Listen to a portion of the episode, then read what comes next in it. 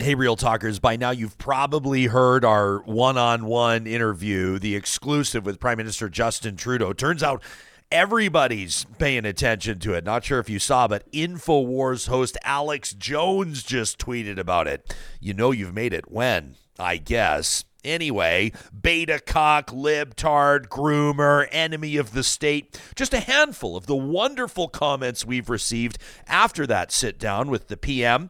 In this episode of the show, we'll recap some of that best feedback, the stuff that really rises to the top. And then I'll sit down with Dr. Feo Snagovsky, who tells me what he would do differently in that Trudeau interview. We get into Premier Danielle Smith's televised address ahead of Alberta's provincial budget. Plus, Feo takes us into new polling on the UCP's plan for pronouns and puberty blockers. This is a relay project. Real Talk starts right now. Here's Ryan Jespersen.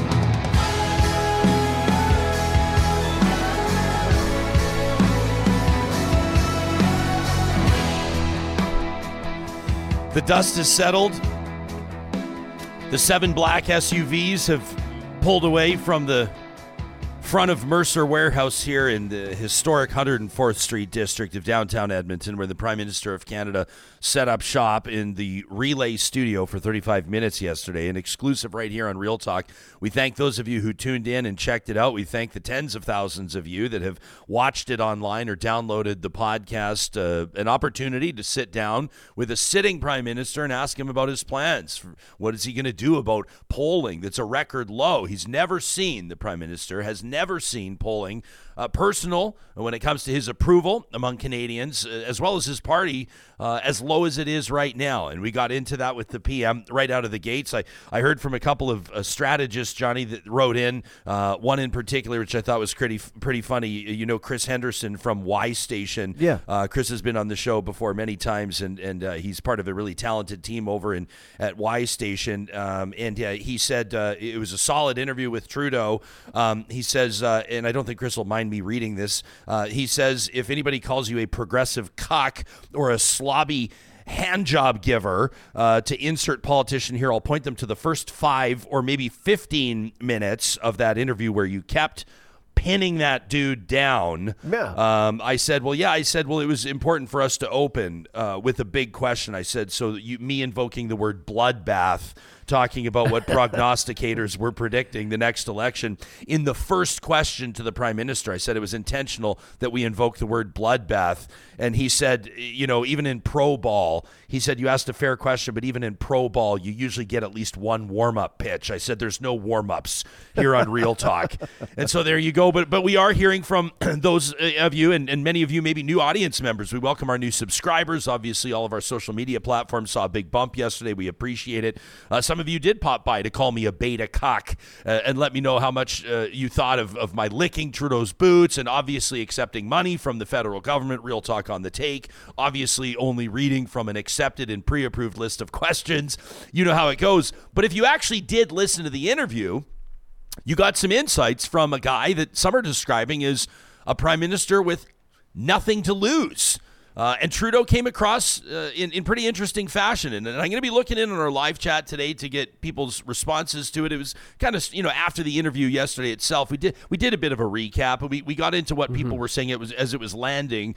Uh, but I always find value in going back and listening to an interview again after we've done it and, and studying his body language and seeing how he answers or doesn't answer questions. We got a very direct answer is it possible to have a direct answer in a roundabout way? That is what he gave us. We'll Yeah. play the clip when we asked him if he is 100% uh, convinced that it's him that needs to lead the lib- Liberals into the next election. Uh, he basically told us yes. Uh, in, in, in a few more words than that, he described uh, or told us sort of where his head's at and why he's planning on going up against Pierre Poilievre next federal election. The prime minister does not intend on stepping down. You heard that first on Real Talk yesterday, and obviously it made an impression across the country. Uh, the interview is being shared by, by some of our loudest critics in c- independent Canadian media, which is is obviously for the most part a good thing because more and more people are discovering real talk but we're curious to know for you regulars for those of you that are part of this audience week in and week out how did it land In just a minute, we're going to check in with a political scientist, Dr. Feo Snagovsky, who's booked on the show for quite some time. He's going to be here with us today anyway. We're going to get into some interesting polling, uh, Alberta politics polling.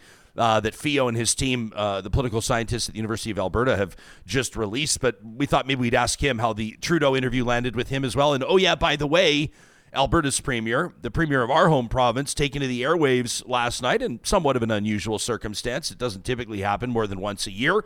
Uh, when a premier addresses their audience, addresses Albertans, Danielle Smith basically saying, brace yourselves for this budget coming up. She, she didn't sort of wave red flags and talk about a bunch of cuts coming, but she did smoothly deflect or delay the income tax cuts that she promised to folks, and she made a commitment uh, to top up that Heritage Savings Trust Fund. As a matter of fact, to, to get those numbers up tenfold of where it is right now, invoking the example of Norway again.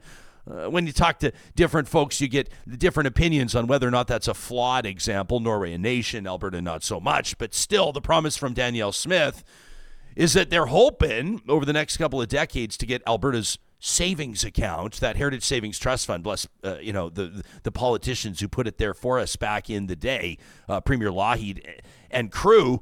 Uh, but the commitment hasn't been there to keep it where it was supposed to be. So it's sitting there at about $25 billion right now. Don't view it as a slush fund, caution politicians. Uh, but Smith says it should be a quarter trillion, and that's where she intends to get it. So we'll get into that today as well. We'll get into some of your emails, and of course, that unofficial, unscientific Twitter poll that we had out yesterday asking which federal political leader you'd like to have a beer with. It was it was a roller coaster ride watching that poll catch on back through the forth, day. We'll, we'll get to the results in just a sec. Uh, Justin Trudeau had the lead early on. Pierre Poilievre surged out front, and by the time that poll was done, well, you're just going to have to wait to see the results. But interesting to see nearly 27,000 people cast their ballots on the Real Talk Twitter poll. Which politician would you like to have a beer with? That in just a second. First, I'm speaking to those of you that right now are dreaming of a rewarding and high paying career, but there's just one problem. And every time you hear us mention post secondary institutions or universities, you go, damn it, I don't have that university degree. You don't need one to get started as an insurance professional with Business Career College. You know, in Canada, insurance agents are starting at, you know, around 60 grand a year.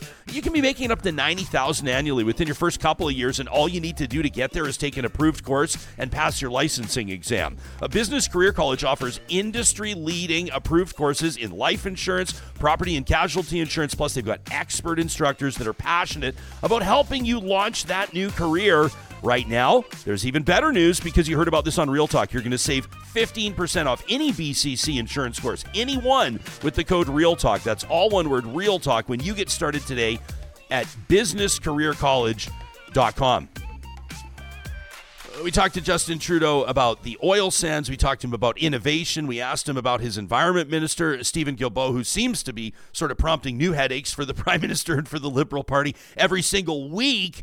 A short time ago, he was on the record, now sure, talking about a jurisdiction in Quebec, but still saying he doesn't believe we need any more new roads. And so, of course, everybody's lighting their hair on fire, especially those that are buying into the war on cars. Uh, Justin Trudeau clarified for us in our exclusive with him how he feels about funding infrastructure development across the country. He invoked the Ring Road down in Calgary. He invoked the Anthony Henday, talked about widening the Yellowhead in Edmonton, and provided other examples of how they're dumping billions of dollars into roads. But I was particularly interested, and Johnny, maybe we cue up the uh, the clip here of him talking about the oil sands. You were waiting for that moment.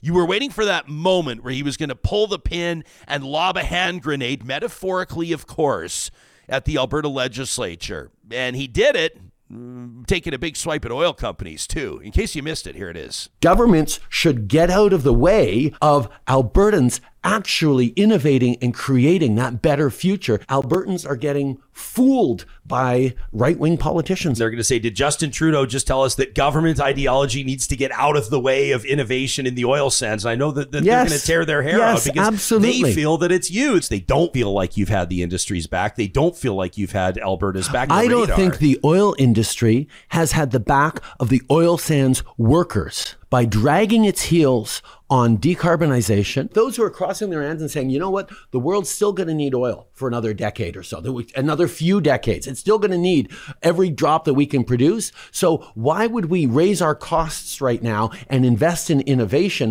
when we can just do the th- same things we've been doing for decades? That is what is hurting oil sands workers, and they've been they've been fooled. Prompts Alberta's premier to tweet out. Uh, She says Prime Minister Justin Trudeau spoke with Alberta media. And he sat down with one of them, Premier. Hey, that's uh, us. Hey, that's us. Uh, she says, during which he managed to call Albertans fools. Of course, he didn't do that. Uh, said, claims the carbon tax was saving Alberta families thousands of dollars. He did do that uh, and condemned anybody supportive of parental involvement in their child's education. That must have been at a news conference after because we mm. actually didn't get into that with him. Uh, she said, We know that Albertans don't take his absurd claims seriously, but it's sad to see this prime minister, like his father before him, try to use Alberta as a punching bag to win votes in other parts of the country. Now, you know that that's going to be the tone that Alberta's premier is going to take here. I think that maybe she was a little bit miffed that one of her ministers or she was not invited uh, to meet with the prime minister to take that meeting. You know, depending on who you talk to, rumors are out there that the premier's office was aware he was coming, but they didn't set up the meeting.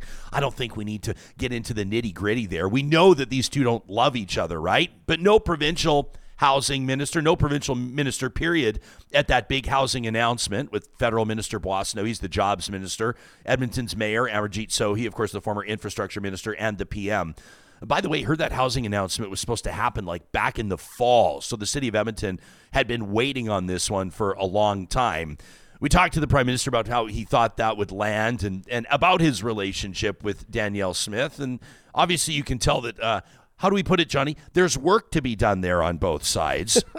I said this yesterday, though. He did reach out the hand and, and, you know, said Alberta and the country needs to come together. He didn't mention Smith specifically, though, but I think that's what he was alluding to. But I think so. I, I think it, I think it's funny too that he, he didn't go meet with her. I mean, if you're in the province, you probably should. You but think that, that's just so there's still a little there's still at odds. Yeah. There, right. So yeah, and and he he basically yeah, it was interesting how he how he assessed Alberta.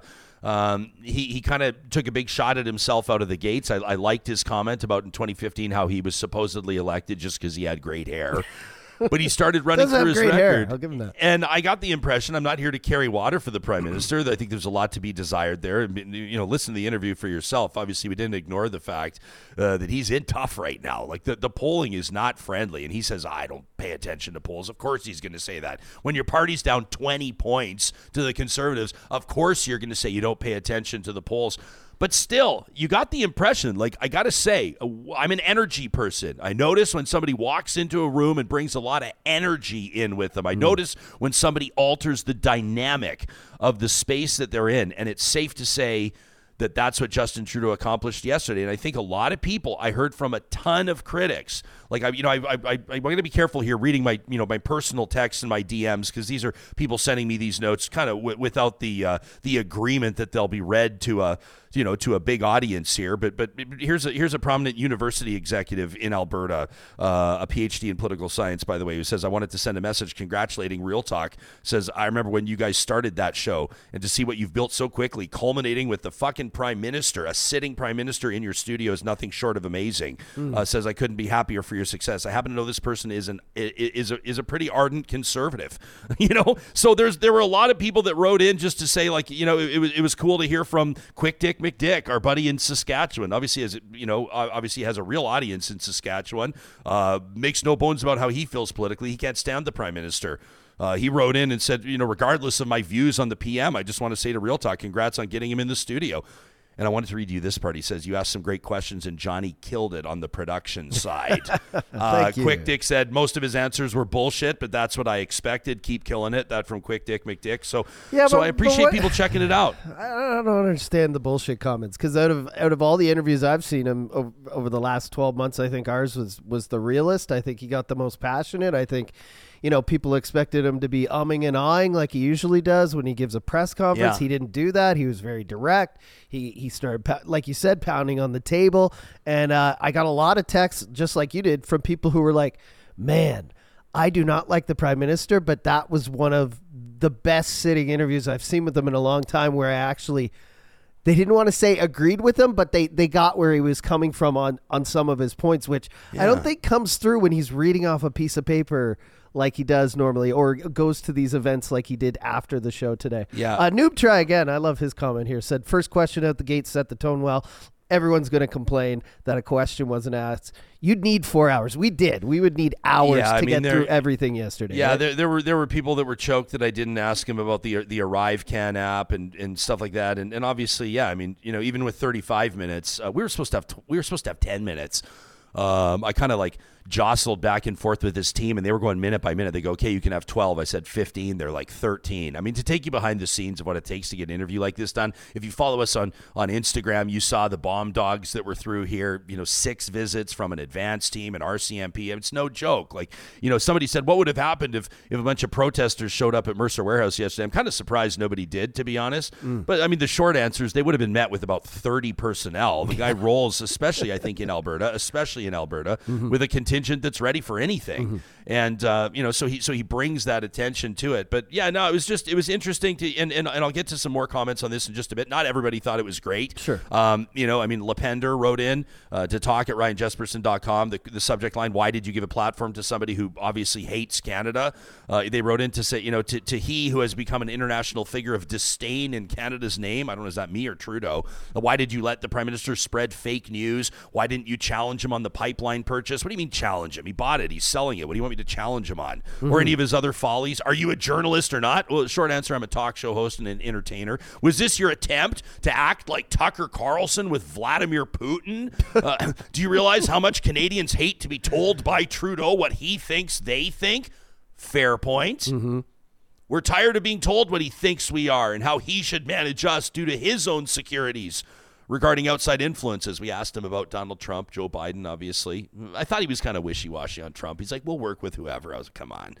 Uh, Lepender goes on to say his lack of faith in Canadians is appalling, and so are your softball questions. I think he showed a lot of faith in Canadians. He was sort of, I think, trying to inspire people on the future of Canadian energy, how he sees it going in Alberta. This person says, Lepender, you will not be remembered for this interview because you did not hold his feet to the fire as Canadians needed you to do. For shame in failing to uphold your democratic responsibilities. So, not everybody thinks I did a great job. Uh, and I hope I'll be remembered for being a fabulous father to two strapping and beautiful young boys. Well, that's most important. I also for want any to interviews. also want to give a shout out to all the media outlets, big and small, who stole our intellectual property yesterday, branded it with their own logo, reposted it on social media, didn't give us credit. And, and I'm talking about I won't Don't say, say their the names because names. we're not gonna give them any more. But we, we, people we who literally hate us, literally can't stand us. create Yeah. content about how much they hate us, and then share our content and crowdfund Yeah, it we've and already make spent money too, we've it. already spent too much time talking about them. From our from our uh, Real Talk Twitter account, I called them greasy bastards. That's all I'm going to say about them. Uh, I appreciated this from Anne, who listened in from Vancouver. Um, who said, uh, you know, I said I'm going to go back and, and listen to this interview a second time. She said, but but honestly, watching from Vancouver, uh, Real Talk clearly has the best audience of any talk show in Canada. Uh, she said, clear-eyed, informed interview, super refreshing. Um, she says, you know, went on to say, I, I was rolling my eyes a little bit when Trudeau started talking about Trans Mountain. Um, she said, but I appreciated him saying that he took it in the teeth when he bought the pipeline. She says, because he did. Uh, she says, because I, you know, I swear hydrogen fuel is going to be the Betamax of the 2020s. But then you flipped it around and ran with it. Holy cow, says Ann. That was the best part of the whole interview. Tell it like it is. She says, I'm into Justin Trudeau when everybody hates him and he's got nothing to lose. I think it's liberated him and it's clarified him. And she says, and I'm strangely impressed. Question, question, question. Uh, she says, you know, I was wondering last week what Justin Trudeau might look like when he's got so little to lose. And Real Talk showed us and says he didn't come across as a pretentious or as much of a, a smug knob as he sometimes does. So that's good. She said, and how about the socks? we were able to present the Prime Minister with a pair of Real Talk socks that only our patrons get, our Patreon supporters. Uh, I thought that was pretty cool to put those in his hand. It was awesome. And I told you this yesterday. Like, it's hard to not feel enamored when a leader of a country comes in. But like you started this whole conversation off, he was a lot more free wheeling. He was just like really chill when he walked in here. I, I thought he was going to get rushed to the seat, maybe say a couple words and, and let's go and get out of here. Yeah. He took pictures, he shook hands, he stood around for a bit, and maybe that is like you said. Maybe he does have nothing to lose. Maybe he's enjoying the last little bit of this. Who knows? Yeah, yeah, who knows? Um, uh, Dr. Feo uh, Snagovsky is an assistant professor of poli sci at the University of Alberta and, and has been a great friend of this show. And Feo, we're, we're going to get to some of this. Like, uh, we want you to come in. We said, why don't you just come in and like hang out with us and shoot the shit off the top? Um, we'll get into the Trudeau interview. We'll talk about the Danielle Smith video. Then we'll get to what you're here to talk about officially, which is some interesting new polling uh, showing where Albertans are at with with trans policies and, and, and some of the announcements that Alberta's premier has made over the last while. You did have a chance to check out the Trudeau interview yesterday, right here on Real Talk. What did you think about it? General thoughts. What, what was maybe the one main takeaway? I thought it was pretty good. Oh, here, uh, sorry, that's my fault. Click that white button there on your blue box. Mike's hot now, buddy. I thought it was pretty good. You know, I thought he did. I mean, you did a good job of. Don't you don't don't say you don't have to say that. Oh, don't worry. I'm going to get to the bad stuff Okay, in, in just a second. good. This is just the warm up. You know. You know. I- yeah, don't be too nice. Yeah. Oh, don't don't don't. No one will believe it. Exactly right. Um, yeah, I think you thought you did pretty good. I mean, any, anyone who watched the video knows that the first thing you did was like, "Hey, you are super unpopular. Nobody likes you. Welcome to Alberta. Yeah. What do you think?" You know, that, that's not exactly a softball question. And you know, you, you keep saying that he has nothing to lose, and I'm I'm not sure that's true. He's got a lot to lose. He's know? got government to lose. He's got government to lose. He's you know creature of the liberal party. You know liberals got a lot to lose, and you know when you lose an election, like when you when voters actually kick you out, it's pretty different than when you leave on your own. So he's got a legacy. He's, he's actually got quite a lot to lose. I think. Yeah. I agree with that. Uh, I, I think I know the spirit of Anne's comment out of Vancouver Yeah. when she wrote in to say that. Just you know, I guess when it when it looks like you know, it's it's like when a gosh, me and the sports metaphors, but it's like when a hockey team's down seven one. Yeah. You're like shake up the lines, try anything, start a fight, do what you can do. Um, but but sometimes it works and lights a fire under them. Jill wrote in by the way. Uh, Jill's and and honestly appreciate keep the emails coming. We got tons of them. The flamethrower goes tomorrow, uh, presented by the DQs of Northwest Edmonton. If you got something you really want to say with a little oomph behind it about that interview, but I'll get to as many comments as I can today. Obviously, hundreds of comments on our YouTube and our social media channels. Uh, some of the comments, some of the replies, I had to stop reading because I was just like, "Wow, an absolute trash fire." But it's great for the algorithm if we're going to be cynical and honest. Uh, Jill says thanks uh, to the Real Talk team for the for the interview with the Prime Minister. Truly appreciate the opportunity to hear an intelligent discussion about many hot button issues of the day, particularly those affecting Alberta. Jill says, I have to say I was impressed with the Prime Minister's clear articulation of his thoughts and ideas on policies and the excellent questions that were asked. The passion, she says, though, that he clearly exhibited, uh, a job well done. That from Jill. He did he did come across as like giving a rip. Hey, I mean, I, I know that that can be performative. But I don't know whether you support Trudeau or not. You can't deny he brought it to the table yesterday. No, he was really compelling. I mean, way more compelling than you know just at a press conference. And I think any fair reading of that, it sort of reminds me of when the Freedom Convoy hearings were going on in Ottawa, and a lot of people were writing similar stuff about how on the stand, you know, in front of those hearings, he was really candid, really compelling. I think it's too bad we don't see that guy very often because I think it would go a long way, especially now, to helping him out. Yeah, it was. Uh, it, it was. Um, yeah, we, we we read an email. I'm trying to off the top of my head remember who it's from. I apologize, I can't remember, but but I read this Real Talker's email to Trudeau yesterday, who basically said the passion, um, you know, that he showed when he said he was pissed off on the record when he said he was pissed off at Bell Media and talked about basically how they've betrayed Canadians and they're dismantling journalism. You remember that news conference, and um, and this Real Talker wrote in to say, Prime Minister, you got to muster more of that. We got a lot of emails. I think it was Sylvia that wrote into the show saying, like, why is everybody just sitting on their hands and letting Pierre Poilievre run the show with the media? Like, wh- when is the Prime Minister going to start clapping back? When's he going to start fighting back? I don't know if it's off brand for Trudeau or not. Um, you know, I read an email yesterday on the show from someone who said, "Don't give me that Michelle Obama line. You know, when they go low, we go high." They said it's not time for that. It's time to fight right now. Uh, can you see the dynamic changing uh, in the federal landscape as the Liberals get a little bit more serious, inching toward what's expected to be an election in 2025? I think so. I mean, it probably is a little bit off brand for him so far, but that's not a bad thing. You know, I'm not a political strategist, but if I if I was pretending to be one for the next 20 seconds, I would say that the brand hasn't been working. You know, ah. maybe it's got them as far as it can go, and maybe changing it up now would be a useful thing for tossing it up with someone like Pierre Poilievre, who doesn't exactly play by the rules of conventional politics. You know, way more media savvy than the average bear. Not really interested in sort of like standing up in a suit and tie and engaging in formal debate. You know, It kinda like- doesn't feel like that's how elections are going right now. no, Not And- to say that's not important or valuable. It just doesn't feel like that's how politicians are scoring points these days. No, and I think Pierre Poilievre has tapped into something really interesting because there are times when people are feeling like a good cerebral debate on the merits of a policy. But this doesn't seem like that time. You know, he has tapped into the fact that people right now want to get into it on emotions.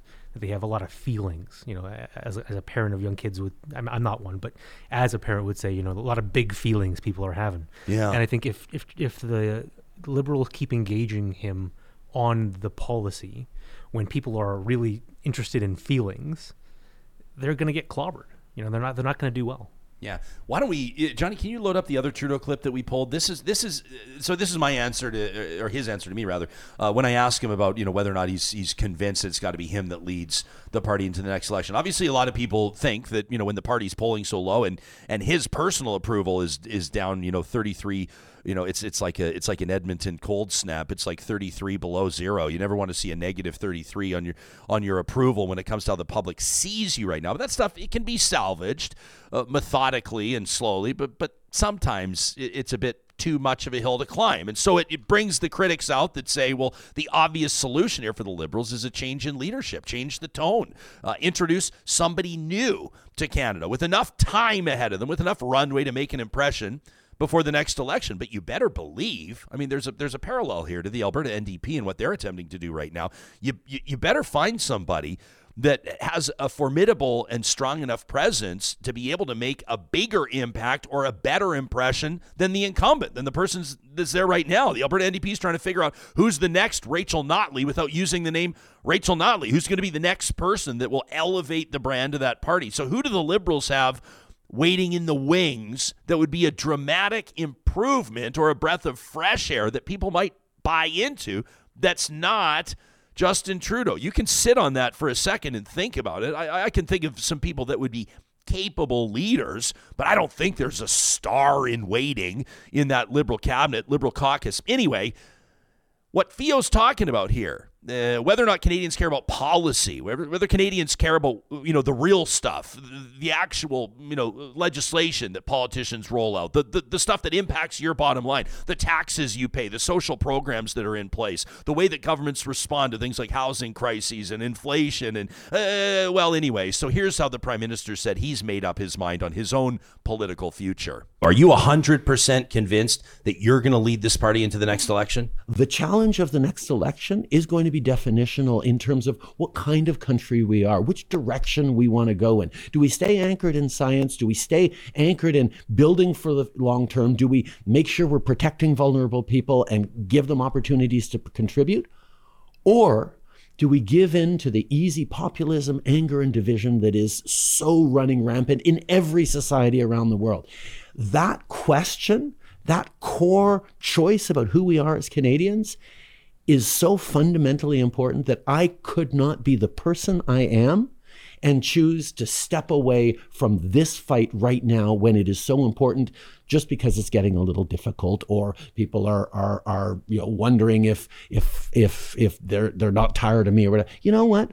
Let's talk about the issues. Let's talk about the things that actually matter and let's deliver them for people. And I like I like that conversation that needs to be had when the next election comes about the kind of country we're going to be. And yes, I will absolutely be part of it. Now, I did hear from Don Braid. Appreciate Don, who's uh, one of my favorite political columnists in Alberta. Obviously, he's been doing it for a long time.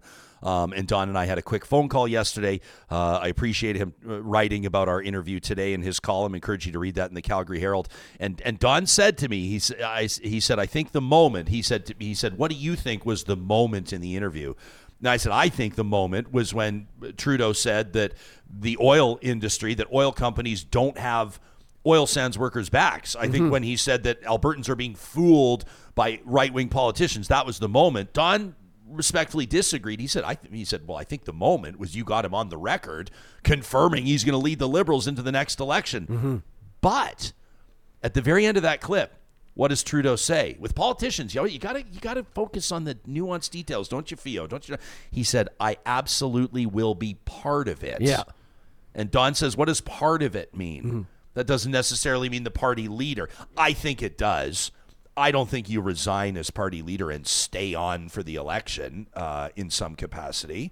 Uh, I think he's staying on into the next election. I feel like Pretty he feels much. like it's his party. It's his choice at the moment. I mean, he's he's built this party from you know like a minivan of seats. and he's never gone up against Pierre Poilievre in an election.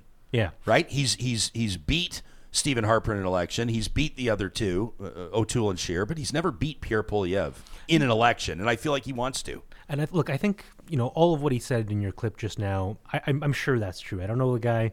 I'm sure he really believes all. I'm sure that. there's some bullshit too, but he's a politician. there's got to be at least a little bit of ego there, right? You know, Sure. He visibly does not like Pierre Poilievre, right? Like a lot of liberals don't, and I think there's something like e- ego-based and guttural about wanting to stay in a fight like that. And you know, we were, we were talking a minute ago about getting in on the issues or the emotions. It, it when when people get into their minds that it's time for a change, a change of government, it's really really hard to talk them out of it. So I have real difficulty as a political scientist seeing how the liberals stay on in the next election. The question, you know, of whether Trudeau should stay or should he go, how much would that improve their chances in the next election? I don't know. I think they're going to get clobbered either way, and there there might be some benefit to, you know, staying on at the helm and getting clobbered and taking that one on the chin for the team, and then, you know, the party starting over after that. yeah, I agree. I I, th- I think back to we had an interview. I think it was Philip Fournier. Philippe Fournier. I love that guy. Uh, he said From 338 He's like, yeah. don't have. I, I forget how he said it because he's a French guy, but he put it in terms of basically like, don't have any reservations if you're thinking that someone who is the prime minister, president, if you're a leader of a country, nobody wants to give up that seat. There's nobody who's in power who doesn't want to give up that seat, even when Look at Joe Biden. the deck is stacked against them. They'll still go to the end and fight to the end. Right? Best job in the country. That's yeah. That's what he said. Yeah, hundred percent. Uh, Patricia says Justin Trudeau will wipe the floor with Pierre Poilievre. I don't think so. I don't think he's wiping the floor with Pierre Poilievre. Uh, but again, Patricia, uh, what you would probably say to my face if we were both here. Uh, and I could thank you for watching and contributing to our YouTube live chat. You would say, "Well, Jespersen, there's still lots of time," and you're right.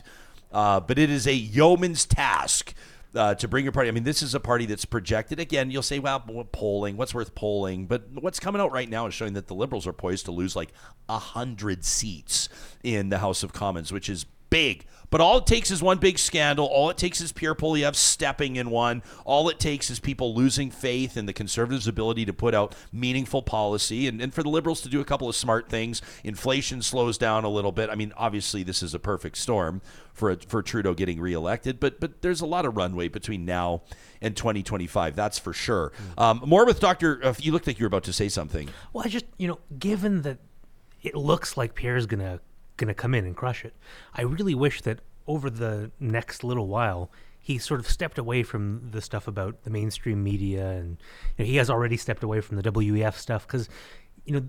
Sure, people aren't necessarily in the mood to talk highbrow politics, but the liberals have so many skeletons in the closet. They've, they've, there's so much to criticize them on that he doesn't need to reach for that kind of stuff Yeah. you know, yesterday on on the interview, one thing I wish you had gone harder on him for Yeah. was the carve out for Atlantic Canada for the carbon tax. you know, I did call it a debacle. you did. I mean, to his face too, which which is saying something. Which is pretty good for a beta cuck. It's to true. call it a debacle. That was pretty good.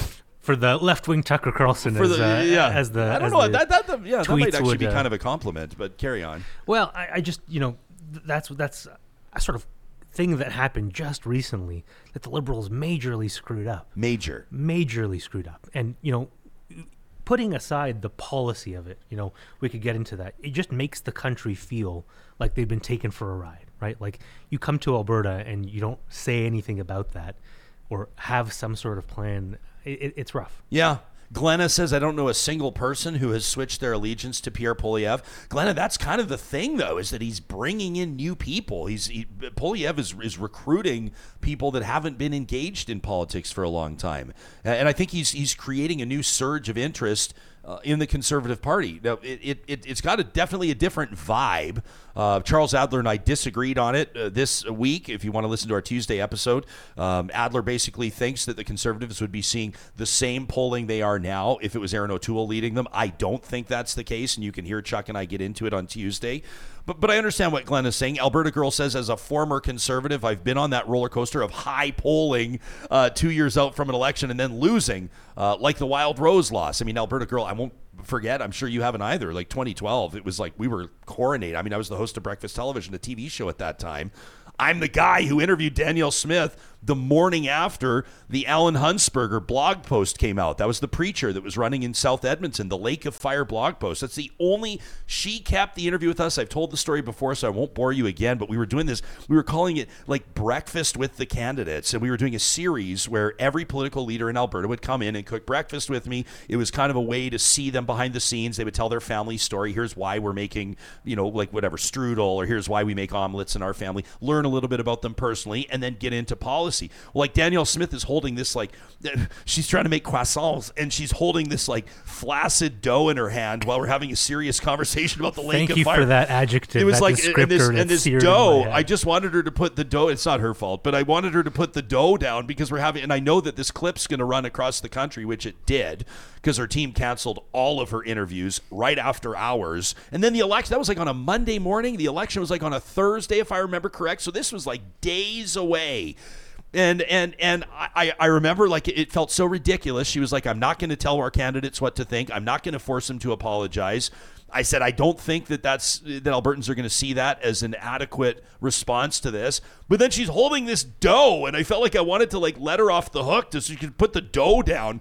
But how are you going to jump back and forth in an interview between talking about gays burning in a lake of fire and like what does the oven need to be at for the perfect croissant? Like, and, and then back to the lake of fire. Like, it's a tough dangerous interview to territory. do. It's very dangerous territory, right? And I said, I said, anyway, I said we can press pause on this for a bit and, and, and premiere. Then just Danielle Smith, Wild Rose leader, says to me, this is in 2012. She goes, No, I don't want to leave it. She goes, I want to keep talking about this. I said, Well, great. So let's put the dough down and keep going on it. But but like Alberta Girl remembers, and like I and everybody else remembers, that was when you saw it. I could see it happening. It was when you saw that election start to slip through her fingers. And she had very good reason, Danielle Smith did, to believe at that point, 12 years ago, that she was going to be Premier of Alberta, and it did not happen boy, did it not happen. I mean, they got blown out. It was great news for Alison Redford at the time, who was not supposed to win that election. Well, I mean, if you talk about political comebacks, right? We're talking about we're, we're basically writing Trudeau's obituary right now, his political obituary. With um, apologies. With, yeah, I mean, he's not dead yet. He's not dead yet, and I, but that's that's a great counterpoint, right? I mean, after the floor crossing, right? You know, everyone wrote Danielle Smith out. Everyone said, "There's no way her political career is absolutely done." Comes back, comes premier. So, I mean, anything can happen in politics. You're absolutely right. Anything could happen in the next year. It just, if, if I was a betting man, uh, I'm putting my money somewhere else. If I was a betting man, I, I don't think I would touch Alberta politics right now because part of me thinks that Danielle Smith is going to be premier for as long as she wants to be. And part of me is paying very close attention to a few other storylines, including the Alberta NDP leadership. I feel like there's a favorite within the party. I feel like if that favorite wins, the party's going to lose. I feel like there's an outsider, as she is perceived in the party, currently a sitting MLA. I'm being so mysterious right now and vague and coy. I think if the outsider wins, I think that she might be the next premier of Alberta. So I'm paying very close attention to that. More with Dr. Feo Snagovsky, hanging out with Johnny Infamous as well here on this Thursday episode, the morning after the Prime Minister joined us in the Real Talk studio. And, and I wanted to put a few things on your radar. You're going to be hearing more about, uh, well, this is uh, Civic Service Union. This is CSU 52. Have you been paying attention to this? A lot of people are expecting to see strike action. This union uh, is reaching out to you, asking you to reach out to your councillor. If you live in Alberta's capital city, the mayor as well, implore them to head back to the bargaining table. They're trying to avoid a work stoppage. Number one, because they're like 911 operators and rec center staff and library staff and animal control. They also handle payroll for the city, IT pretty important employees, but more than 80% of them haven't seen their pay raised over the last number of years. Um, you know, I mean, this is our neighbors, our community members, they pay taxes too. And so they're looking to you uh, to help grab City Hall's attention. Uh, you can check out more at edmontonforeveryone.ca. This message is supported and sponsored by CSU 52. Our friends at Apex Automation, this is such a good news announcement. We get to make this every single day, and I know the team at Apex was watching that interview with the Prime Minister yesterday. I don't think they'd mind me saying they were among those that said he might not be our favorite, but we appreciated his availability in the Real Talk studio. The team at Apex is doing a ton of amazing work in Western Canada. Uh, they're looking to hire more engineers, and so they can keep growing, automating things like pipelines, oil extraction facilities, natural gas processing facilities. They do a lot of work in Saskatchewan with potash mining, robotics, conveyor belts. They're working out at the ports on Canada's west coast. They're looking to hire extraordinary people and help you, if you're an engineer, reach your true career potential. You can learn more by checking out the careers link. They're hiring today at A shout out to our friends at Complete Care Restoration. They're the ones that built this beautiful studio that had the eyes of Canada on it yesterday.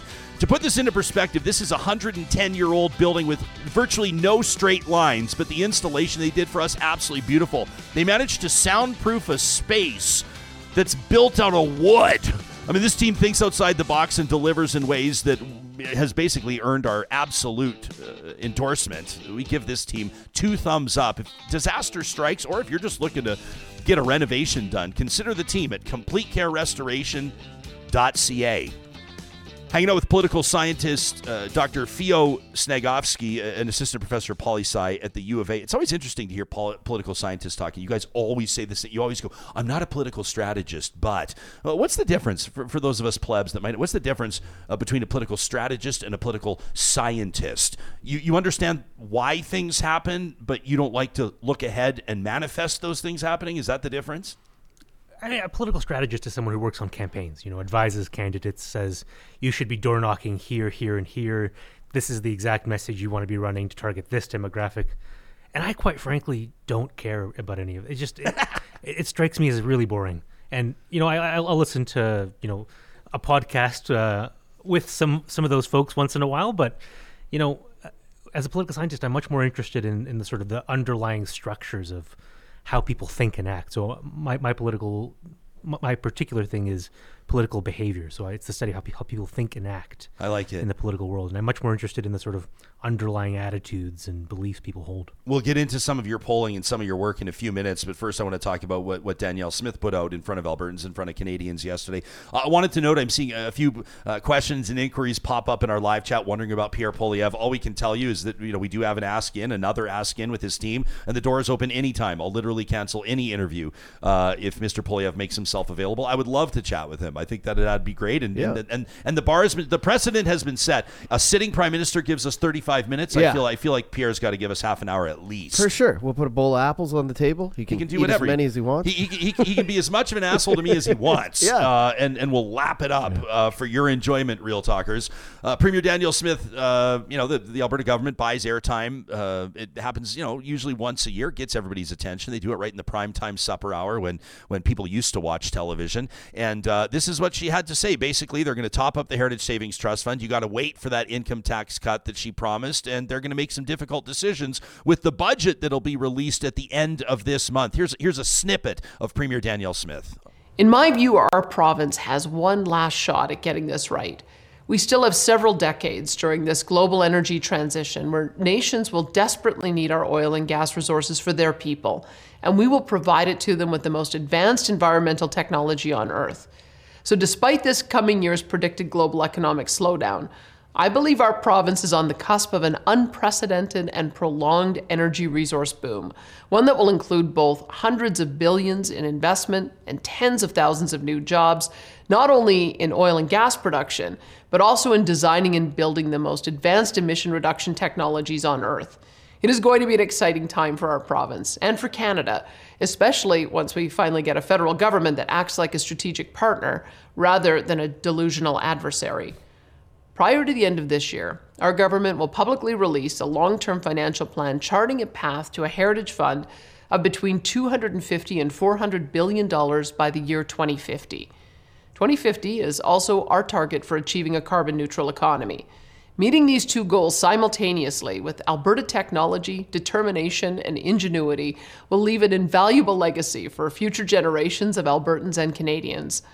There is no doubt in my mind we are capable of achieving these goals, but we need to start today and stick with it fervently, year after year.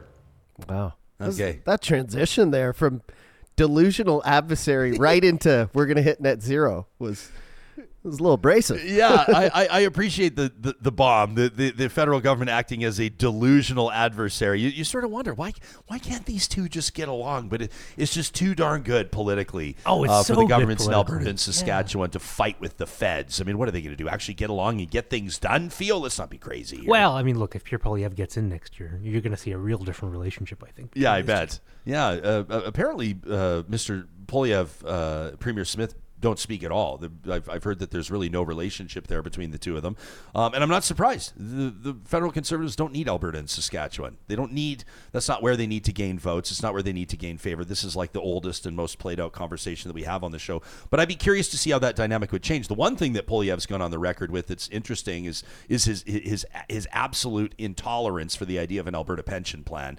And you notice that there's been no talk about an Alberta pension plan for months now out of the Alberta legislature. That's one of those things, as predicted on this show months ago, that will just eventually dissipate. It will evaporate into thin air, and we'll forget we ever talked about it in the first place. I'm sur- I mean, I, I really get the feeling that the government didn't expect how unpopular this would be. I mean, they must have seen the polling ahead of time, but the public reaction to this idea was not good. Well, uh, Alberta f- famously, and this is a story that's been kind of flying under the radar over the past while, but the Alberta government is, uh, you know, people are asking, uh, you know, the government to to basically release to Albertans what we, what we the people had to say. Uh, about this, but as and I'll reference City News reporting on this uh, just a couple of days ago, the province has denied uh, a media company's request for the pension survey data.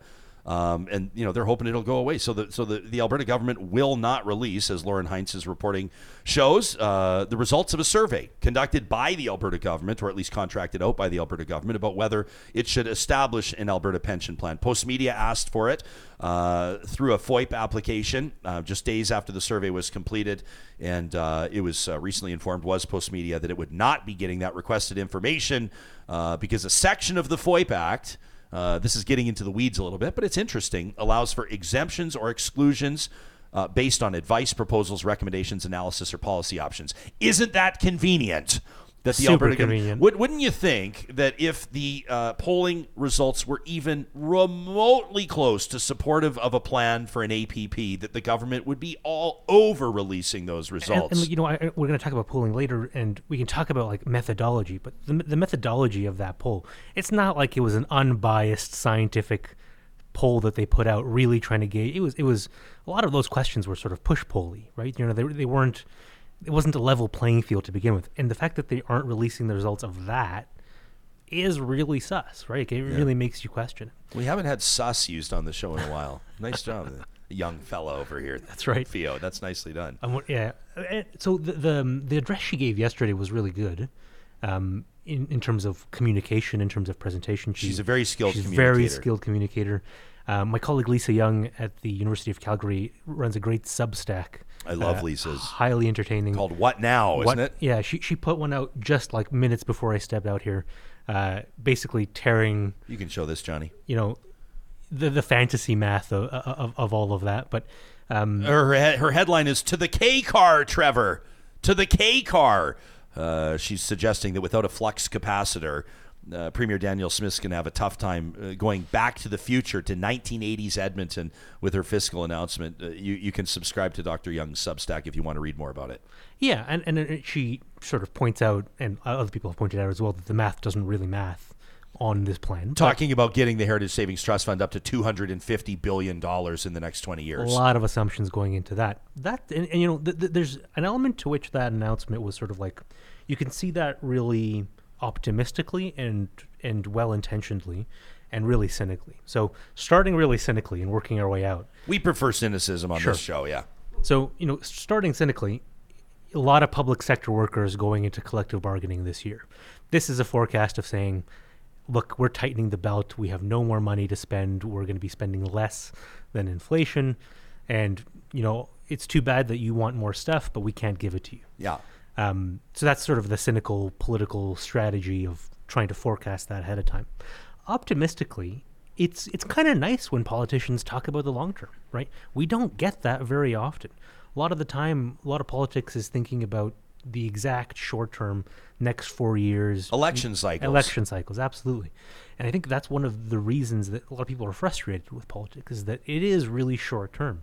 And, you know, Albertans haven't really had an honest conversation about what the next 30 years are going to look like, right? There are a lot of plans about what net zero might look like, a lot of plans about what you know, decarbonization or reduce reducing uh, fiscal spending here would look like. But in terms of the day to day, what people's lives might actually look like in the next 30 years with all of this economic uncertainty, I think there's a real hunger to have that conversation. And even if it is cynically motivated, it's sort of a nice step forward. Huh. Um, there is one poll that we can all trust. Um, there's no bias in this poll, everyone. Uh, even though it is don't and don't show it yet. Even though it is unofficial and unscientific, Oh, my favorite poll. we did conduct a very important poll uh, from my personal Twitter uh, over the past 24 hours. I posted it just ahead of the Prime Minister's visit, and, and we had it wrap up just this morning at 7:30 this morning. Now this poll ebbed and flowed. Don't show the results yet, Johnny. But we asked who would you rather have a beer with? Because there's been some reporting. There's a Toronto Star uh, opinion piece and op-ed this week that said, um, you know, Gen Z does not want to have beers with Justin Trudeau, and that was referencing. I had to do some digging. I said, did they actually poll people asking? They did not poll people asking about that. This is going back to a 2014 poll that said that more Canadians, more young Canadians, would rather have a beer with Justin Trudeau, you know, in 2014, than Stephen Harper. Well, duh. You know, no offense to Stephen Harper, but you know, the guy shakes his hands, uh, shakes his son's hand dropping off at school. I think imagine having beers with Stephen Harper. I would. Um, but more Canadians wanted Justin Trudeau at the pub with them in 2014. So this follow-up opinion piece 10 years later says he's lost that love and feeling and Canadians don't want it anymore. So we put it out. Who would you rather have a beer with? Uh, Trudeau, Pierre Poilievre, Jagmeet Singh, or Maxime Bernier? And it started strong in Trudeau's favor. It did. And we asked him about it on the show. It had like 1,600, 1,800 votes, something like that at that point. It had been up for like an hour, an hour and a half. And um, and I said, you're I said you're doing all right in this. Basically, despite the fact that your popularity is in the toilet and in the tank. Uh, and as I said to him, you know, prognosticators are expecting a bloodbath next election. I said about 65%. Real softball opening. Real softball opening from this beta cuck. Uh, and uh, and I said, but you know, sixty percent of respondents to our unofficial unscientific Twitter poll would like to have a beer with you. And Trudeau, I loved. I lo- actually didn't mind his answer. He said, if I'm not listening to other polling, I'm not listening to. He said, my buddies had some fun with this. The hockey boys had some fun with this. He called it my small little poll. Uh, one of my buddies, shout out to Cole, who wrote in and said, "Did Trudeau just rip you for having a small little poll?" I said, "Easy, Cole." So it starts off with Trudeau, and then we see what happens on social media, and and the Yeah. right wing grabbed a hold of that poll, and I saw night. people. It has like how many retweets? Like let me just check here real quick. It has uh, yeah like six hundred and some retweets, and so people were saying, "Let's turn the tide. Let's turn this poll." I saw people with blue check marks saying, "You know what to do," and all of a sudden Pierre Poilievre surged ahead, and more people wanted to have a beer with Pierre Poilievre, and I thought, "Oh, this is going to be great to chat about tomorrow on the show." Because what would a beer with Pierre Poilievre actually look like? It could be kind of fun. Um, he, he might get a little bit snarkier and snarkier the more beers he had. Uh, some people said, you know, I, I wonder who would pick up the tab. Um, and then something happened overnight. And I woke up this morning to take the dogs out, Johnny. Yeah. And I saw that we wound up with 26,670 votes on this unofficial, unscientific Twitter poll that definitively states that 60% of Canadians would rather have a beer with Justin Trudeau. There it is. Compared to 30% that want to crush one with Pierre Poilievre. Mad Max Bernier earns about 7.5% of the beer votes. I think it, having a beer with Max would be a hell of a thing. And, and poor Jagmeet Singh you couldn't even get 2% of this sample, uh, less than 2% of people wanted to have a beer with Jagmeet Singh, who I actually think would be a beauty to have a drink Is that with. is that maybe just because he's probably not a beer guy? Like I'm also thinking when I'm looking at this poll, I'm like, what kind of beer would you have? Like Justin Trudeau, probably IPA guy right out the gate, right? He like he's Some- going for an something IPA. artisanal, something yeah, craft, for sure. He's yeah. like, what's local and Yeah. what is has blueberries in it. Anyways, and then Pierre, like he's straight like you know what's on tap. He Pierre's the guy that would tell you what he's not Right. ordering. Like the server comes and says, "Mr. Poilievre, can I get you a beer?" And he goes, "What do you have that's not Bud Light?" And then the whole table erupts in laughter. So we know But what yeah, Pierre I mean, would not I don't, drink. I don't think. I, I I just don't see him having a beer. I see him having like a like a like a gin and soda or something. you Pure, I mean? yeah. Well, he's, he's doing the new. I mean, image I mean, he's yeah. tri- he's trimming sing, down Singh. tequila soda. Oh, you're saying Jagmeet Singh yeah, would be the like gin I don't. soda guy. Maybe that's why the poll was like, I wouldn't want to have a beer with him because you just can't see the guy drinking a beer. I can see think it's- Jagmeet Singh drinking like a fine wine, but hoping Yeah, that, but he's a- hoping that nobody gets a photo of it. You know, the poor guy, like he, you know, he stands up for the poor and downtrodden, but then he rolls out with like a, a, a Rolex or, or a Versace bag and just gets ripped from here to kingdom come. I, so I wish you had repeated the poll and instead of a beer, be who would you rather have at Thanksgiving dinner? You know, who would you rather have for two hours? Yeah, just a sit down. Just to sit down, and and you, and you have someone like Max Bernier who reminds you of the uncle you had, you know, last last Thanksgiving dinner, and, and you know, it's sort of a different connotation, if you know what I'm saying. I do know what you're saying. Uh, Jennifer L., uh, who's been on the show before, conservative out of Saskatchewan.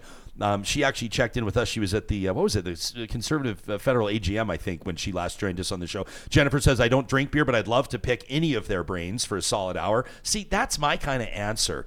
Um, a lot of you were critical that I didn't name myself as an option to have a beer with. I apologize. Uh, All you got to do is run into us on the concourse at a hockey That's game, and easy. I was Yeah, just what, did we have? Did we have three government ministers in here last night having beers? I think. Come by the box of the Oilers game last night. How about uh, Andrew, uh, who chimed in and says, like you, I've seen many politicians come and go. Some I like and respect better than others. Uh, he said, but I would love to get together with you, Jespo, crush a beer. Sure. Ken said, I like Ken's answer here. As a matter of fact, I replied to Ken. Um, I, I was popping in on my Twitter mentions a little bit yesterday, but I kept getting slapped in the face with the beta cuck thing, so I was spending time with my family instead. Again, Uh, is that really the visual you want, Ryan? yeah, yeah. Thanks. Johnny's going to pull all these little clips and turn them into a ringtone that you can download on our website. Uh, Ken says all of them. I'd have a beer with all of them, one at a time, one beer only. He said not to grill any of them, although I would be willing to fire up my grill, throw some steaks on for any of them. I like the way Ken rolls. He says, I'd like to just sit down and talk about anything, see the country from their perspective. Ken is my kind of guy. And I think that that's what this audience is all about hearing people out. What's your vision for the country? Um, when we come back in just a quick second, don't go anywhere. Uh, why don't we actually talk about what you're actually here to talk about, Theo? Uh, you've done some polling uh, with uh, your team, uh, your colleagues at the University of Alberta in political science, and, and we're going to get into some of the results on on how Danielle Smith's uh, policies, in particular, the announcement on, on sex ed, on trans women in sport, right, and and pronouns is the big one you're you're looking at. How that's landing with people. We had an unofficial, unscientific Twitter poll that showed you know 65, 70 percent of people are okay with it.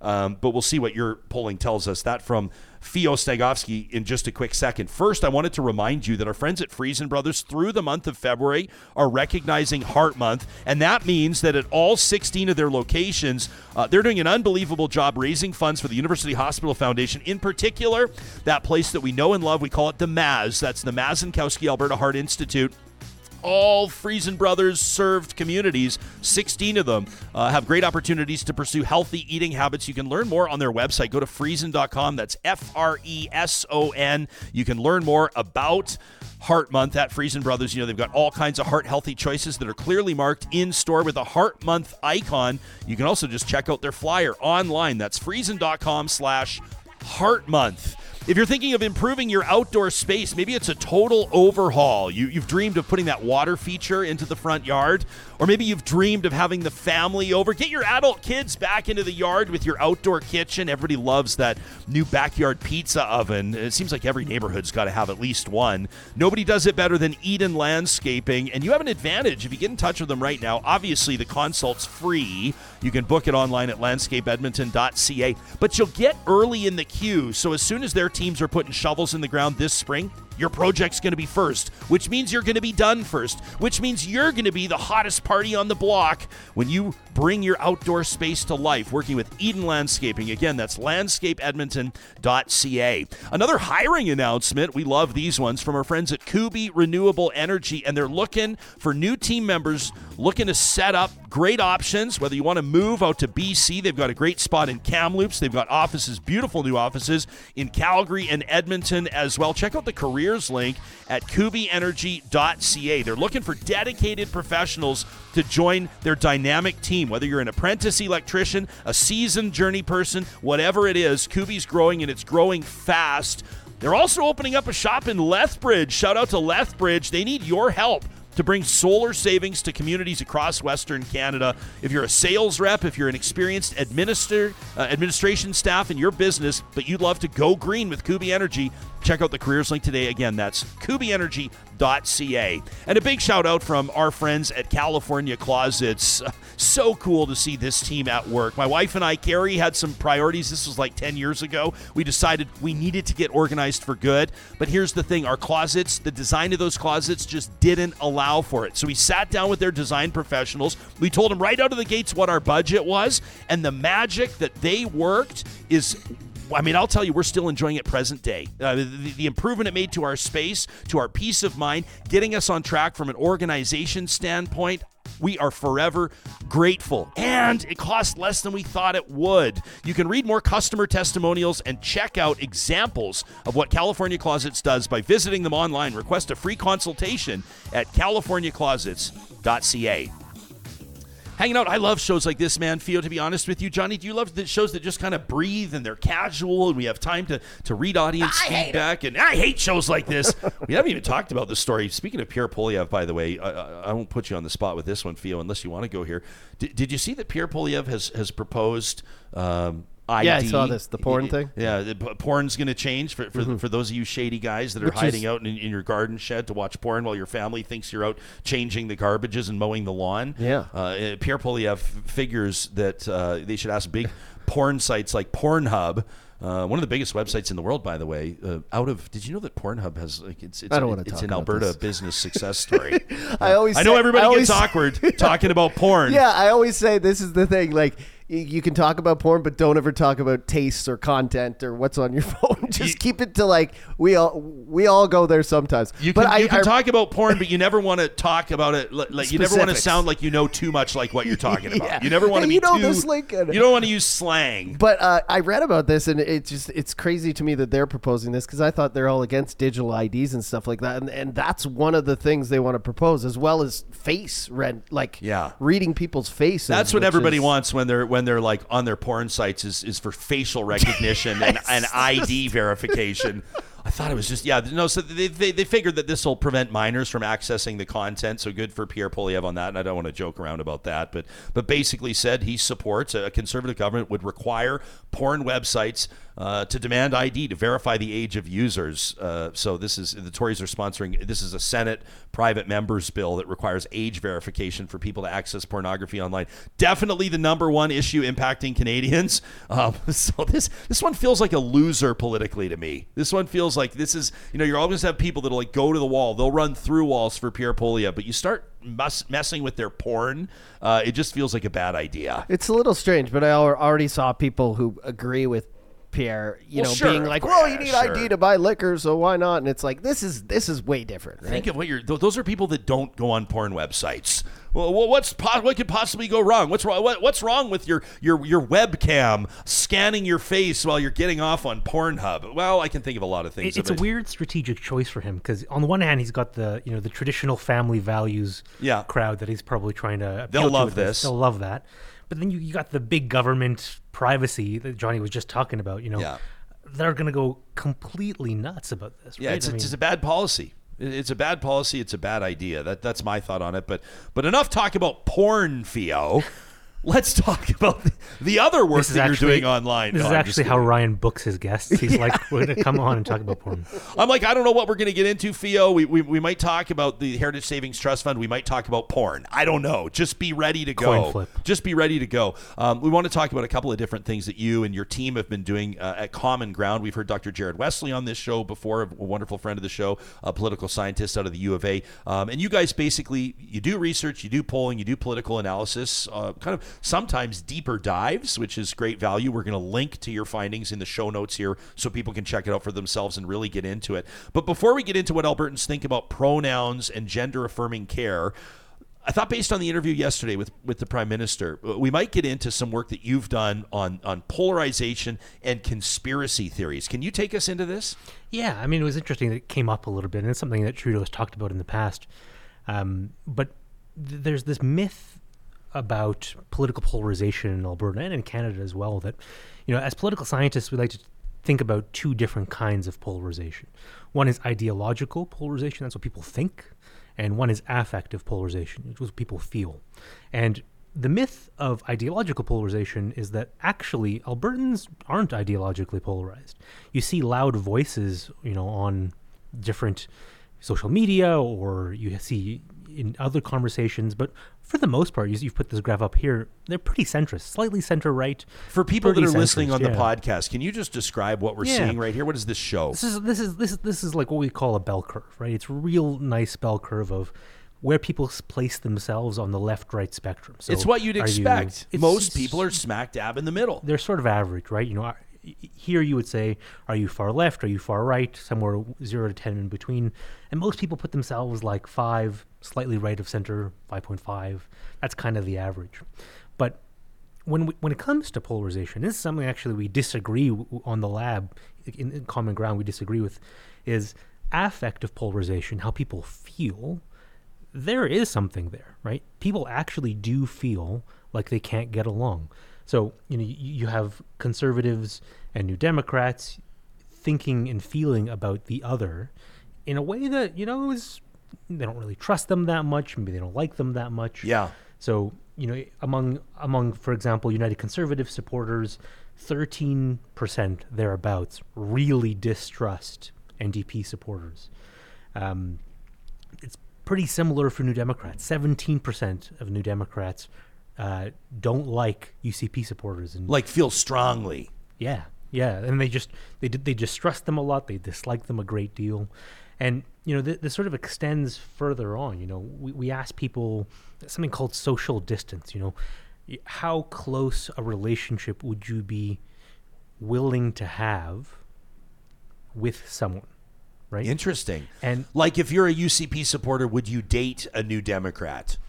yeah, absolutely. If your neighbor voted for Rachel Notley, you voted for Danielle Smith, would you have them over for a barbecue? That kind of stuff. Absolutely. And you know, you're you have like 12, 13% of Albertans saying that they would not even want to be in the same country as the other side. Jeez. Right? Like that's the level of animosity.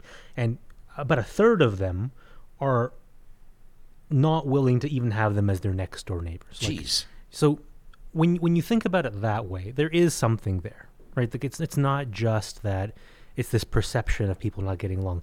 People actually start to feel that, and a lot of that comes down from political elites, from the leaders. So you know, Justin Trudeau was talking about this yesterday of how he wants to bridge divides, and you know, some of that I, I'm sure is genuine. He has been responsible for some of that on his side. 100%. Hundred percent. Um, but you know, people like Pierre Poilievre do it all the time. People like you know, um, people like the premier do it all the time, and They all do it, Feo. They if we're being honest, right? yeah, and it's, it's sort of one of the the symptoms of an era where people feel emotional and if they think about politics through big feelings, they develop big feelings about the other side. And as people, we look to our leaders, leaders of political parties, leaders of government, in thinking about what to do and what to think. And when our leaders tell us that the other side is evil, that they're, you know, fooling Albertans, or when they're, you know, w- when you frame politics as a struggle between good and evil, people start to think of politics Yeah. as a struggle between good and evil. And then your opponents aren't just the other side for which you should debate political issues. They become an enemy which needs to be defeated at all costs. Yeah. Which, you know, comes with lots of problems on its own. Okay, so we've so we've set the table now uh, for this new research that's out. You've published it uh, just this month. Uh, again, at, at cground.substack.com. We'll link to it in the show notes so you can go directly to it. Uh, some polling on what Albertans think about pronouns and gender affirming care. This is, uh, I think, uh, an important and timely conversation. What we have been led to believe at this point, including from this audience, um, is that there are people that believe that this is a, you know the policy that's been rolled out announced by Premier Smith. Um, somewhat similar, goes even further to what was rolled out by Premier Moe in Saskatchewan, Premier Higgs before them in New Brunswick, um, is harmful. I mean, if you if, if you listen to the harshest and loudest critics on this, uh, they say that this is going to kill kids. Um, if you look to the the opponents of the criticism, if you look to the supporters of the policy, uh, they're talking about parents' rights. They're talking about defending the rights of the parents.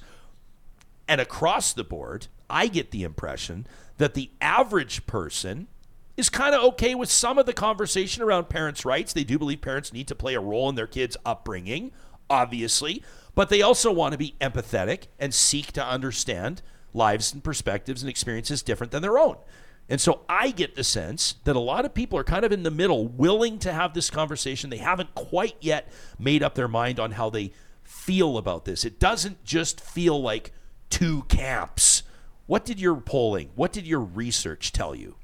I think that's a good point, Ryan, because a lot of people still haven't made up their minds. And this is one of those issues that's really complicated. You know, it's got a lot of dimensions. Not a lot of people know someone who has had to make a choice like this. And I think that affects how much people can relate to that. We did, we did some polling, you know, last year, about six months ago, and uh, Leger has put out some new polling, you know, just just a few days ago. Yeah. we used Leger actually for our poll, so it's pretty good. Reputable firm. Pretty good, yeah, and you know, it sort of um, gives you a sense between the two of them where people are, and I think when we did our survey, about twenty percent of people hadn't made up their mind; they just didn't know what was going on. Leger did theirs. They're saying it's about 11 now. We can sort of 11%. One in 10 people doesn't really know what's happening with this. And I, and I think you know we could sort of talk about methodology if you want later, to get into the weeds. But I think the real number is somewhere between the two. Somewhere between 10 and 20 percent of people are still not sure. But that doesn't mean, and I mean like genuinely unsure. They just don't know. Um, that doesn't mean the other opinions are set in stone.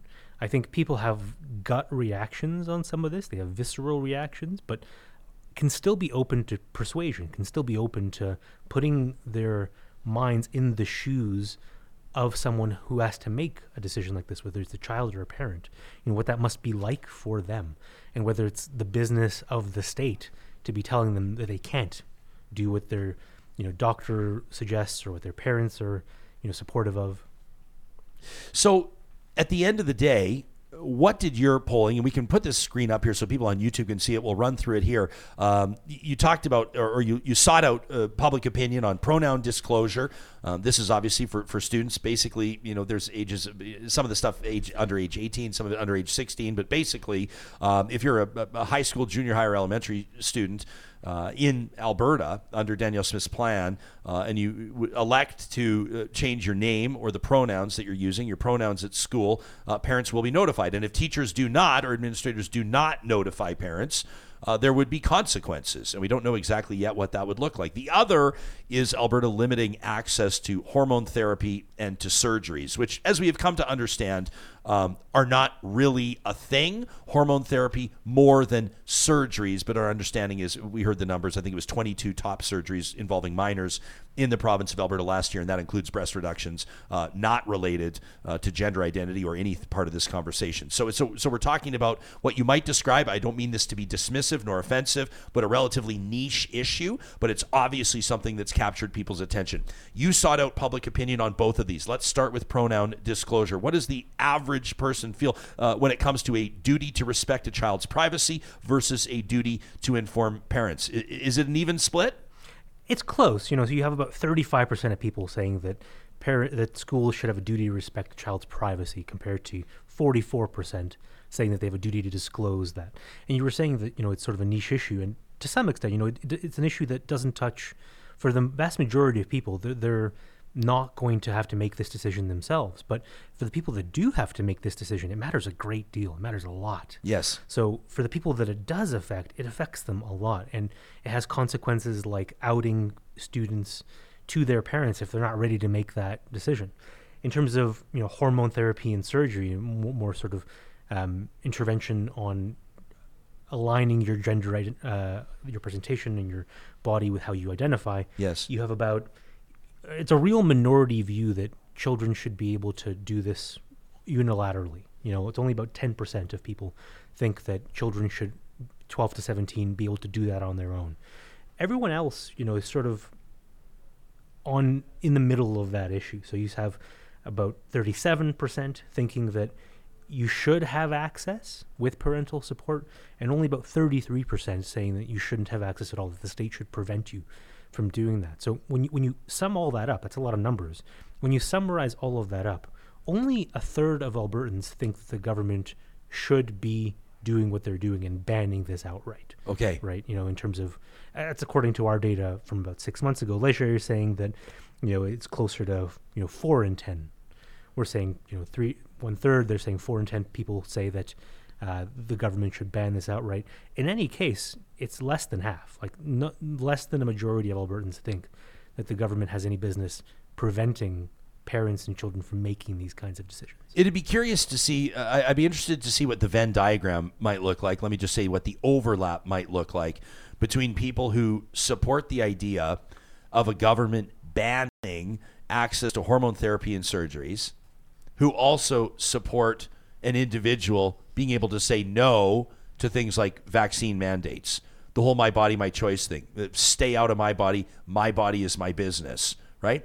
If you support uh, an individual's uh, right to say no to a vaccine, to say no to mask mandates, to protect the integrity of their own body against the intrusion of the state, do you not have to condemn a government's initiative to interfere with someone's medical treatment or medical attention with their parents' consent and support? I mean, the other parallel is abortion, right? You know, when you, when you have the state interfering with the ability of someone to make decisions over their own body, there's definitely inconsistencies, right? And some other some other like breakdowns that we've done show that a lot of these attitudes depend on things like how religious you are, so your religious beliefs, on pronouns among people who often or always turn to religion to deal with the, you know problems in their personal life.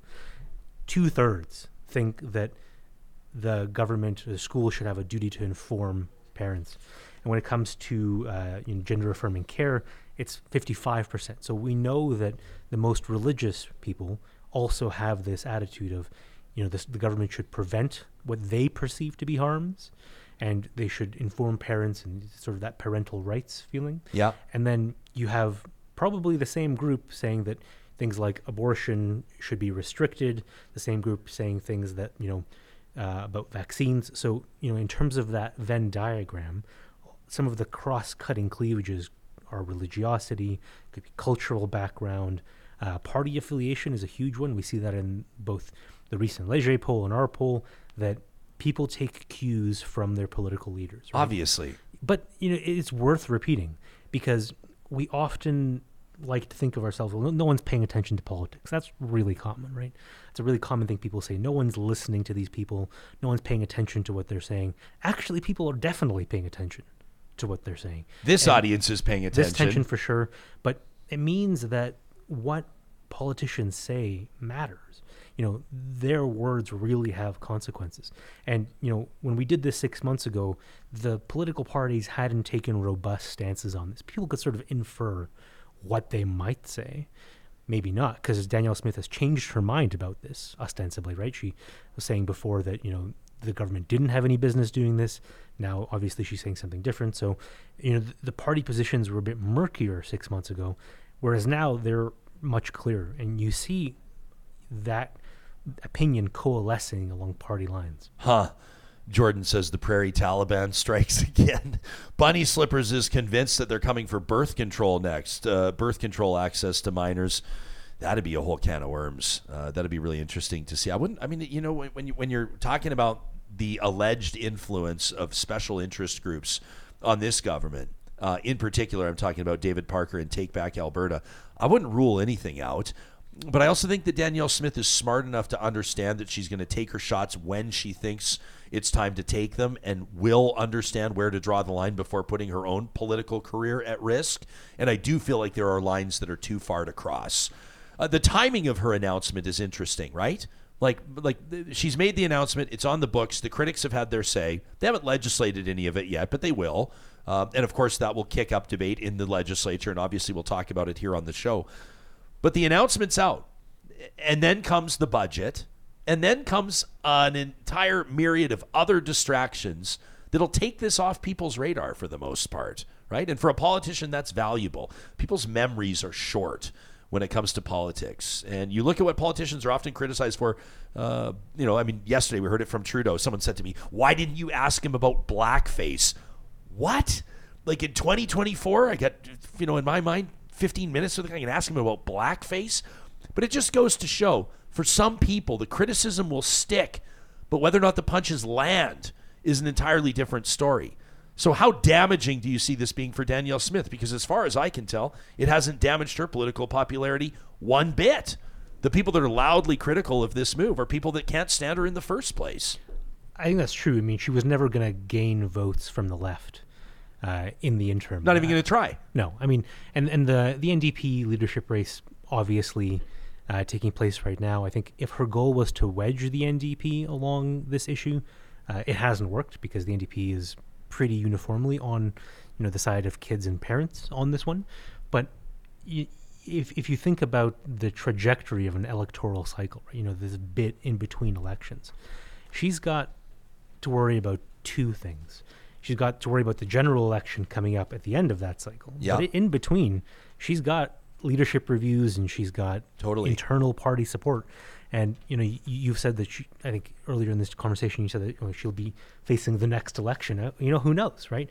I don't think that the next Premier- election is on her radar one bit. Well, I think I think the period in between is much more salient for her right now because she's got to fend off attacks from the people who claim to have taken down Jason Kenney. Yeah. And if you have uh, you know, uh, the the base of the UCP, there's I'm not saying this is the entire base of the UCP, but there's definitely a religious conservative base of the UCP, and this is going to shore up that base pretty well. And I Yeah. think you know, a couple of years from now, they will remember this, right?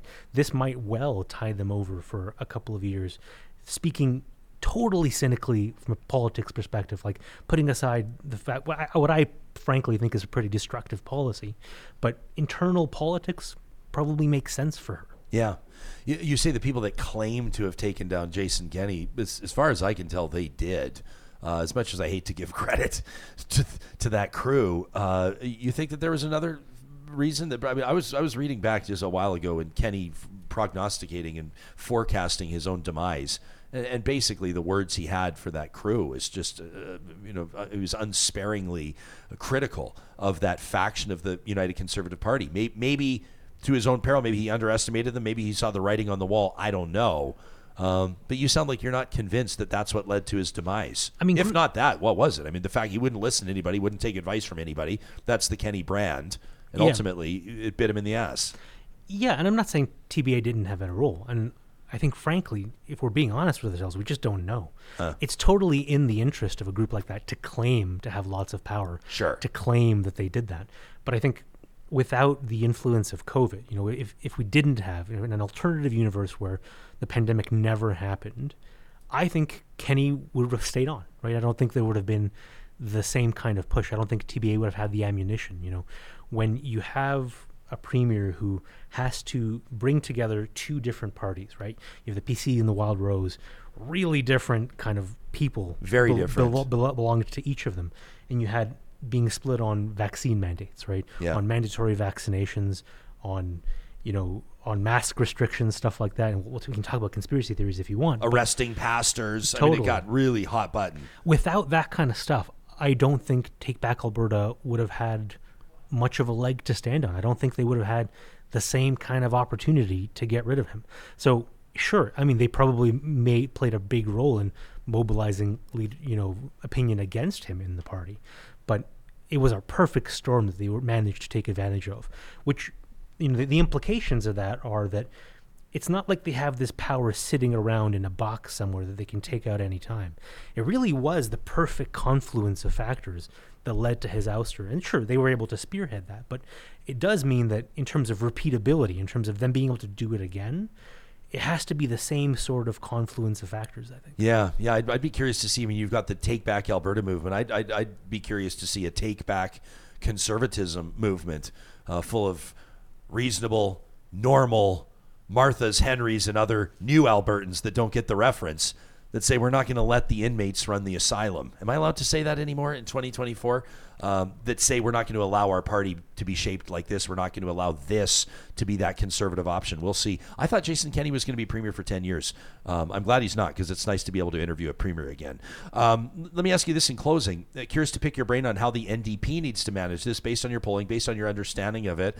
A person, a friend of mine that's a pretty smart person, and I trust uh, her gut instinct, says that she's pretty certain that these leadership candidates, uh, Pac, uh, uh, Kathleen Ganley, Sarah Hoffman, uh, to this point, uh, need to play this carefully because they could be lured into a trap where they come across as the kind of foaming at the mouth lunatics, the the, the, the, the, hysterical, lighting their hair on fire critics uh, that don't recognize the role that parents need to have in the upbringing of their kids, that come across as though they believe that the nanny state should be calling all the shots, that teachers can keep secrets from kids, and it could really harm that party. Does the NDP and whoever ends up leading it need to be careful about how it responds to this? Or is this a five alarm fire that requires every single hose and hydrant that they can find?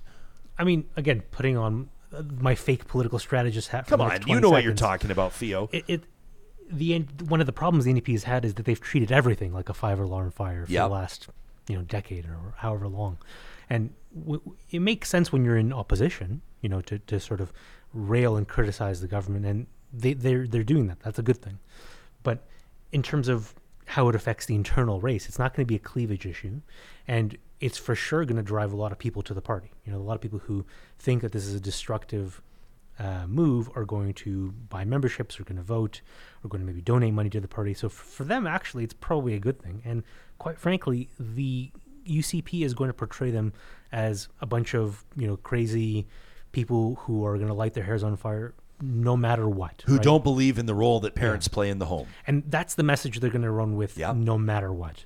I don't think the NDP can really stop that. So if it's going to happen anyway, they might as well pound the point and, you know, get people who disagree with that party on board. Feo, I have so enjoyed this. Uh, thanks for coming in to hang out with us. We didn't plan to just have you in here for an hour, but we love. Uh, Glenna was just writing in on our chat. She says this is so interesting. We love shows like this that that, that we just can kind of settle into a conversation. Um, Johnny, uh, we promised we would. Yeah. we, we covered. I today. shut up here Yeah, just we covered. for, Uh, like- we we covered beer, porn, and abortion. Yeah. Uh, they said it couldn't be done. So do I get my socks on the way out or do you Yeah, well, the, the the thing about the socks is that you can't ask for them; they just have to be presented. ouch Um, but Feo, we will Like, send you on your way. We knight- will- we- we s- knighting knighting someone with socks It's is, is like that it's the, like knighting someone with socks. I mean, That's- I mean, the freaking prime minister sat in that chair yesterday and received his socks, and here you are, 24 hours later, asking for your pair. excuse me I did not ask for the You, pair you know what we're doing? It was very presumptive of you. It, just- it- it was. It was. But the good news is we do have a pair with your name on it. If you at home want to get your hands on Real Talk socks, you cannot buy these. They cannot be purchased. You've either got to sit here and, talk sp- about beer and spew porn. wisdom and talk about beer and porn and abortion and parents' rights for for an hour. Uh, in which case, we will hook you up with socks, or you can support Real Talk on Patreon by going to ryanjespersen.com, click on the connect link, and, and follow there and find out more about the benefits of supporting the show on a monthly basis. Feo, seriously, man, a, a really great morning. Thanks for doing the show. We appreciate it. My pleasure. Before we go, I wanted to tell you if you're a small business owner, this is not an advertisement. This is not a catch. I'm not asking you to to give anybody any money. As a matter of fact, this is an opportunity for you to grow the digital presence of your business for free. So tell your friends about this. Pay attention to this. This is the Digital Economy Program out of the University of Alberta. Check out yourdep.ca. This is uh, designed and it's it's government funded. You don't have to put it forward a single dollar uh, to help you build the online presence of your small business uh, in the Metro Edmonton region surrounding areas. Let's call it Central and Northern Alberta. If you are a registered business in Alberta and you have fewer than 50 employees, so 49 or fewer, uh, you can bring on business students from the U of A that work as consultants. They're going to help you boost your digital literacy, uh, to help you set up like Google profiles, whether you need a Shopify or an Etsy e-commerce website. Maybe you need to learn more about like Facebook ads. You don't know what the hell you're doing, but you do know that they would help your business. This is funded by the government of Alberta in partnership with Business Link, Digital Main Street, and the U of A. Uh, it runs through till October of this year, but you're going to want to get it started now. Obviously, you want to give these business students enough time to work their magic and ramp up your business's digital footprint. You can make a real impression here by signing up at yourdep.ca. There is no catch, there is no cost. Real Talk did it. Uh, and we've seen the benefits. Our YouTube subscribers were up. Our SEO scores are better. We didn't know what the hell we were doing. Johnny's super smart, but me, I'm kind of more of like a uh, run and gun guy. Super smart. And they uh, they gave us they give us like a whole they give you like a big report. They analyze your business. They tell us what was great about our website, which is most of it, and what sucks on our website, which was just a tiny few little improvements that we made. All because we signed up for the digital economy program. You and your small business can do the exact same thing. Again, that's at your dep.ca. So, friends, as we wrap this show, I just wanted to remind you again this show is all about you. It's about your feedback, your questions, your responses to what you're hearing here. Without engagement, we are nothing. So, send us your emails to talk at ryanjespersen.com. Tell your friends about what's going on here. Share our episodes. And thanks again for subscribing on YouTube. Coming up on Friday's show, a Real Talk Roundtable on houselessness with the Chancellor of the University of Alberta, Tim Richter from the Canadian Alliance to End Homelessness, and more. We thank you for joining us today. We hope to see you tomorrow.